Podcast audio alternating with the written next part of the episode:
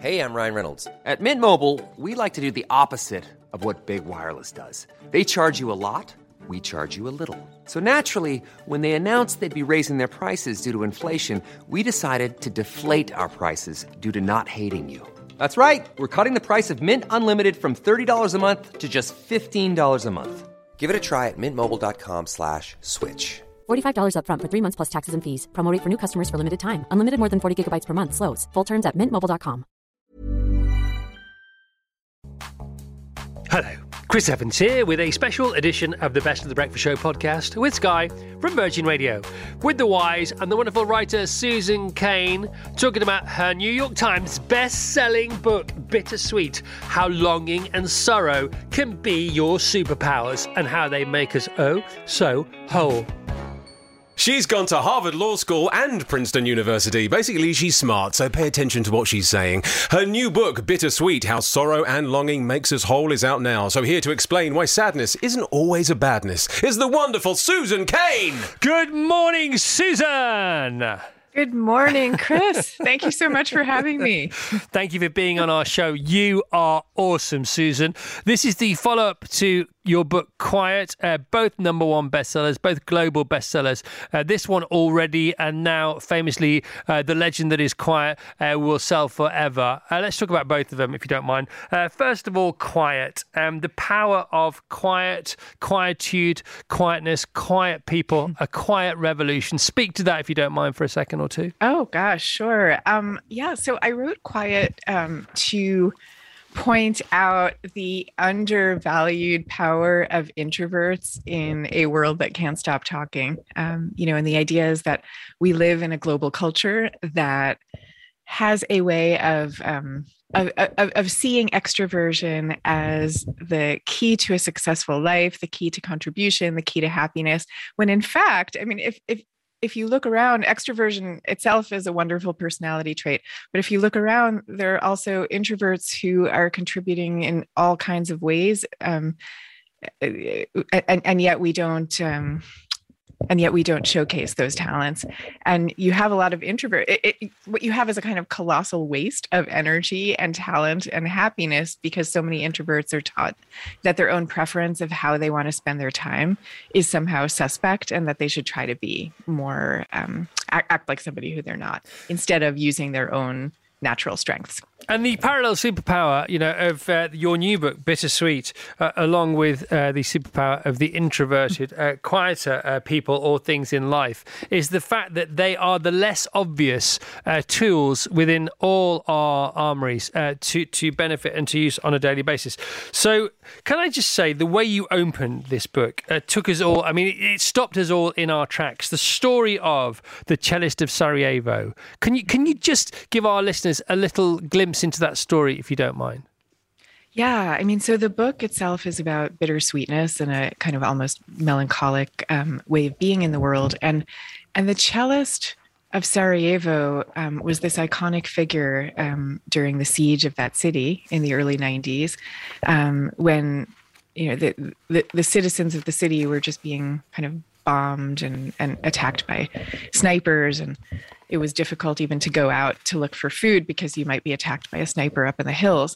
Um, and and into this situation, there was one day a bombing.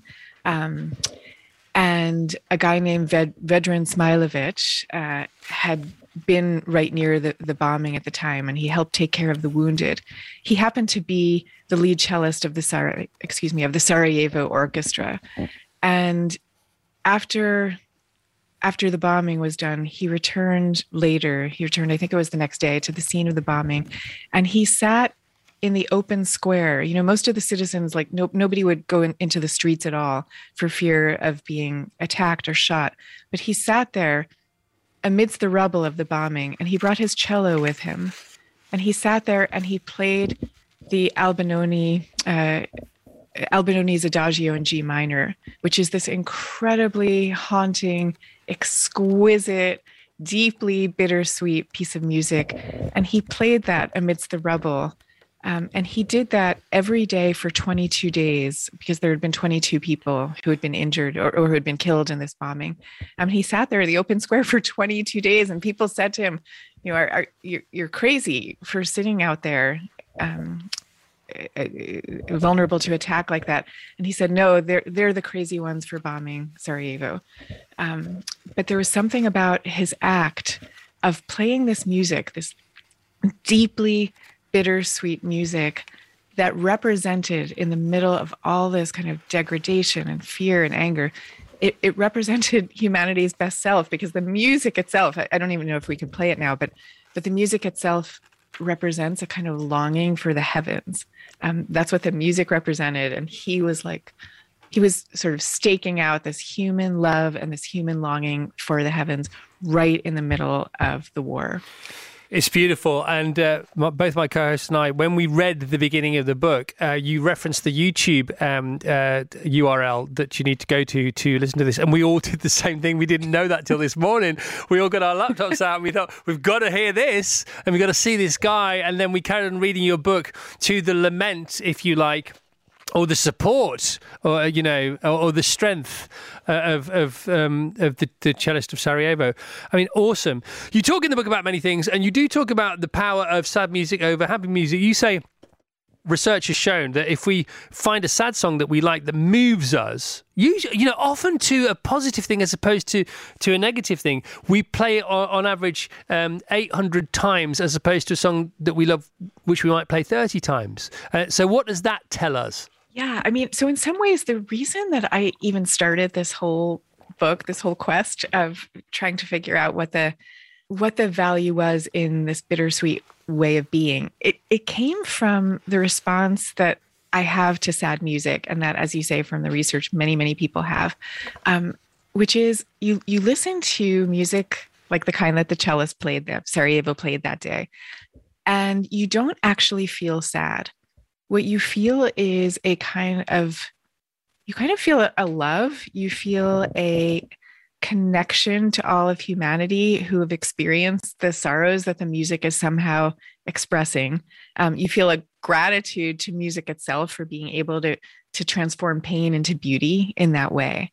Um, and it was actually trying to understand what that music was telling us that got me into this five year quest that I've been on um, to understand the bittersweet tradition and what it tells us about our ability to transform pain into beauty. Um, and what, what, bittersweetness really is, is um, it's a recognition that joy and sorrow always come together, that, that light and dark always come together in this life.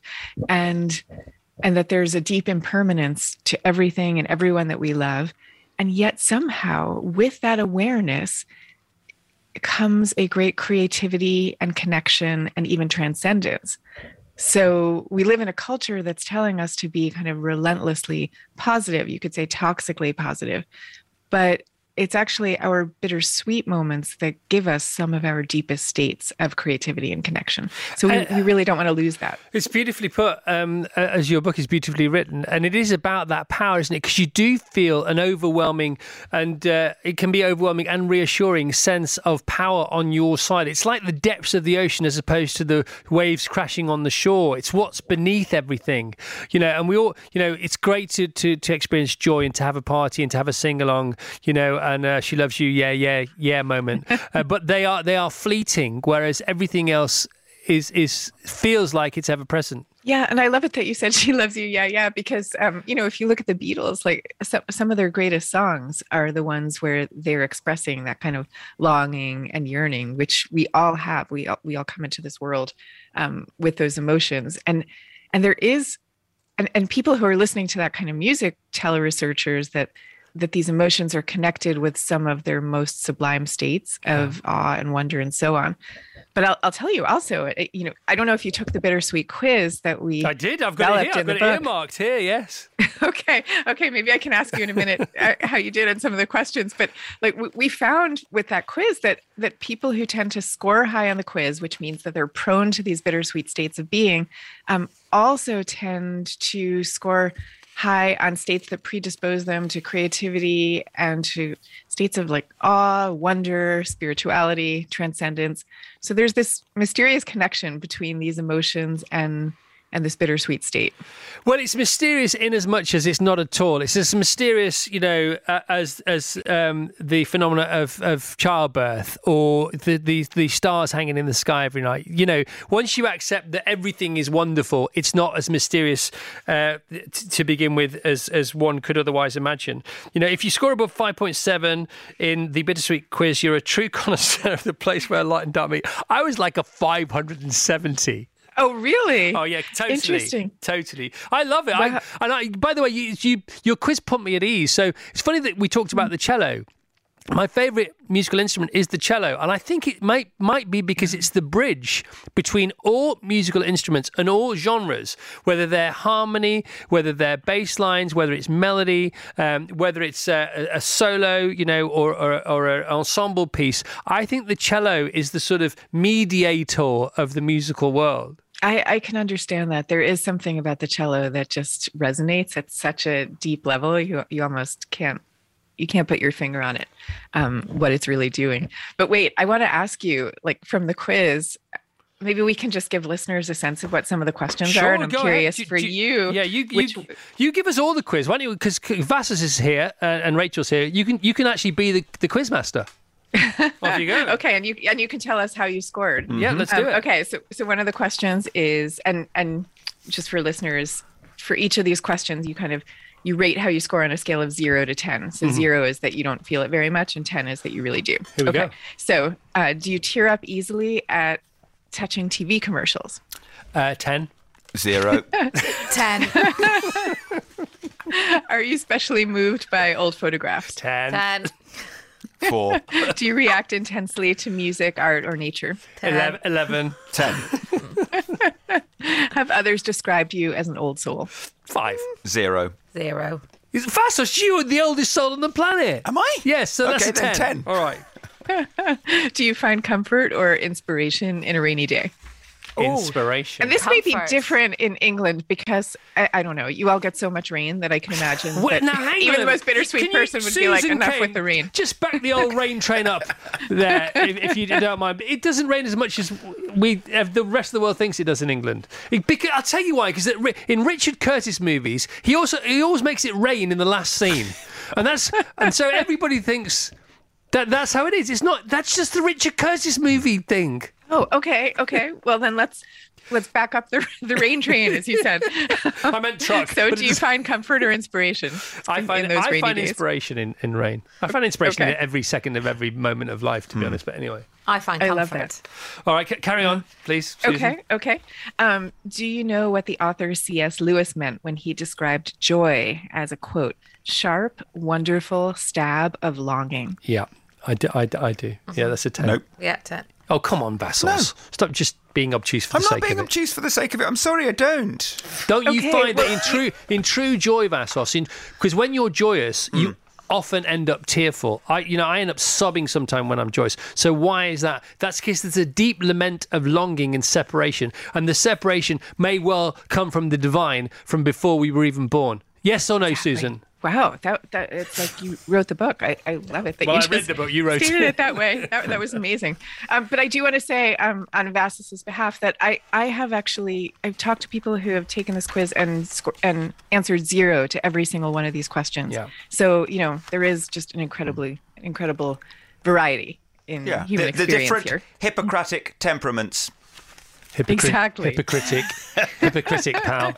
Uh, Susan, where do you want to take this interview next? I don't really mind because you're so clever and so wonderful. What do you want to talk about next? Oh, um, well, you you tell me. I mean, we can talk about longing, which you Long, well, longing is about what that is. Longing is amazing, isn't it? Because you know, as is amazing. as all, I mean, you've talked before. Um, in, in other on other platforms, you know, um, about about the various emotions that happen to us. Emotions are non-specific, and it's our take on those emotions, as opposed to our reaction to emotions, which is different because that's about mindset. But our responses to various emotions um, begin with a non-specific emotion. It's just that sometimes we convince ourselves that they are specific. Um, yeah, I'm. Yes, I'm sorry. I Well, exactly in, in, as, in as much as longing, you know, Mm-hmm. l- longing itself, you know, can is is actually a a a um, a symptom of a non-specific emotion, and it's Oh, how I see we what you're saying. it's how we interpret it. Yeah, yeah. And um, this emotion of longing, people can sometimes find it a bit abstract, but what I would say is to look at where our religions take us, you know, that there's a reason that all of our religions have this aspect of longing to them. You know, you're longing for the Garden of Eden, you're longing for Zion, you're longing for Mecca. Um, the way the Sufis say it is that you're longing for union with the beloved of the soul, which is um, the amazing way that they express the divine. And um, and those are religious manifestations. But then look at at the Wizard of Oz, and you have Dorothy who's longing for somewhere over the rainbow, or you have Harry Potter who comes into the story longing for his parents. You know, and that the theme of of his longing to see his parents, like in that mirror that he looks at Yeah. in, in in the first book. Um, that's re- it. We all understand on a deep level that that's what's driving him. Um, there's a reason that so many of our children's books, you know, the, the protagonists are orphans, like Harry Potter, because there's this sense that that this longing that comes with us as we enter the world is actually what catalyzes all of our adventures. Um, so that's like that that's what our artistic and religious traditions have been telling us for centuries all across the world. And yet in contemporary culture, if I say to you the word longing, like most people might associate that with like, you know, mired in longing or somehow held back by longing Yeah. but but the the whole etymology of the word longing it literally means to grow longer you know to reach for so it's like this this understanding that this spiritual longing that we all have whether we consider ourselves atheists or believers this this existential longing is is the seed of all our creativity. So it's an emotion that we should be um, tapping into more consciously. Yeah, no, I get it, and because you know, often um, longing uh, is is interpreted, and you know, in the Harry Potter stories or whatever, uh, longing is longing to be back home, and often it's confused, but it makes for a good yarn. If if we if we think that home, uh, we confuse, we mistake home for being what we lack, and so we chase what we lack, whatever that may be, what we lack or what we've lost, and we get there, and we realize that's still not the answer because home is just the squaring of the circle of life. Yeah, and you know the the way the ancient Greeks put it, I think, is actually really helpful for us moderns, um, because for them they express this through the word pothos, which I may be mispronouncing, but it's P O T H O S, and it and pothos basically meant like the the yearning for everything that was most unattainable, but it was like the yearning for truth and beauty and perfection and love. Um, so everything that's most worth having, you know, that, that we're, ne- we're never going to quite reach it the way we wish we would. It's always going to be an asymptote, but it's understood that the, the longing for the, the trying to get closer to those states um, are deeply positive ways of being. Yeah, and it's funny because longing, you are right. You know, we want life to be long. May you have a long life. Yet longing sounds more burdensome than sort of, um, uh, you know, uh, more of a, a useful signpost. It just fe- it sounds heavy, doesn't it? And it shouldn't, because you're right. The etymology isn't that at all. It's much more positive. That's right, and and um, it's why I started with and come back in the end to what um, bittersweet music inspires in us, because I, for many of us, when we hear that kind of music, we understand the sweetness of longing. You know, it's like, it's it's supposedly sad, but you actually feel like Yeah. Drawn um, to something good. But you know what? E- even for people who aren't so into sad music, you know, I, I think the same thing happens on the soccer pitch. You know, um, like people talk about Maradona, and there's like, why why do people love to watch somebody who can play like that? There's something about um, that person for a moment in time is representing the sublime. You know, it's like people are seeing it right there in front of them. Yeah. There's a glimpse of Eden. Um, so it's not just music, right? We see it in sports. You, you see it in many manifestations. Well, also those things, you know, including music, are beyond words. And although we're very clever because we've invented linguistics, you know, they can take away or mask the magic of what's much more powerful and also more truthful. It's a really interesting idea, um, and I think, I, yeah, I think I think that's why so many people report having these kinds of experiences, whether it's music or whether it's with sports or um, you know in nature. You know, you're gazing at a waterfall and suddenly it's like it's so beautiful, it brings tears to your eyes. It's it's very often pre-linguistic, um, but it's just a representation of, of everything that we humans need and desire most. Susan, you are an amazing person, and her, Susan's books and her writings are combinations of different things and themes and tenets and pillars. You know, there's research in there, there's science in there, there's there's sensitivity in there, and there's biography in there. You know, the relationship between you and your mum. My goodness me, there's a trilogy there within itself. Yeah, it's funny. I, I one of my best friends read the book and she was like, "Oh gosh, you know, next time you have to just write a full-on memoir." Um, and but but I but even just the few pages of memoir that I had in the book were were pretty intense. They um, were. to write and to put them out there. But um, yeah, you know, I wrote that story with my mother because that was an acute loss that I had in my life and a kind of redemption that came at the end of that loss. I, I we probably don't have time to tell the story now, but I told it because I know that we all have those losses and breakups and bereavements, and the question is how to think about them. Yeah. And um, yeah, and, and and to realize that any love that we lose, that love can return, though it often returns in a completely different form from from the love that we had lost. So we almost don't even recognize that it's returning. Yeah. Well, you don't lose. You don't lose the love. You just lose the lose the messenger uh, of that particular um, chapter of your love. Exactly. Exactly. Susan, you're awesome. Is there anything you'd like to say to us? You're up early in the morning there in New York before you go off the line. We can't thank you enough for being here. We can't thank you for enough for your wonderful books, uh, both available on Audible. Uh, first one not narrated by you, the second one definitely narrated by you. I also listened to your podcast yesterday back in 2016 about Quiet. It was awesome.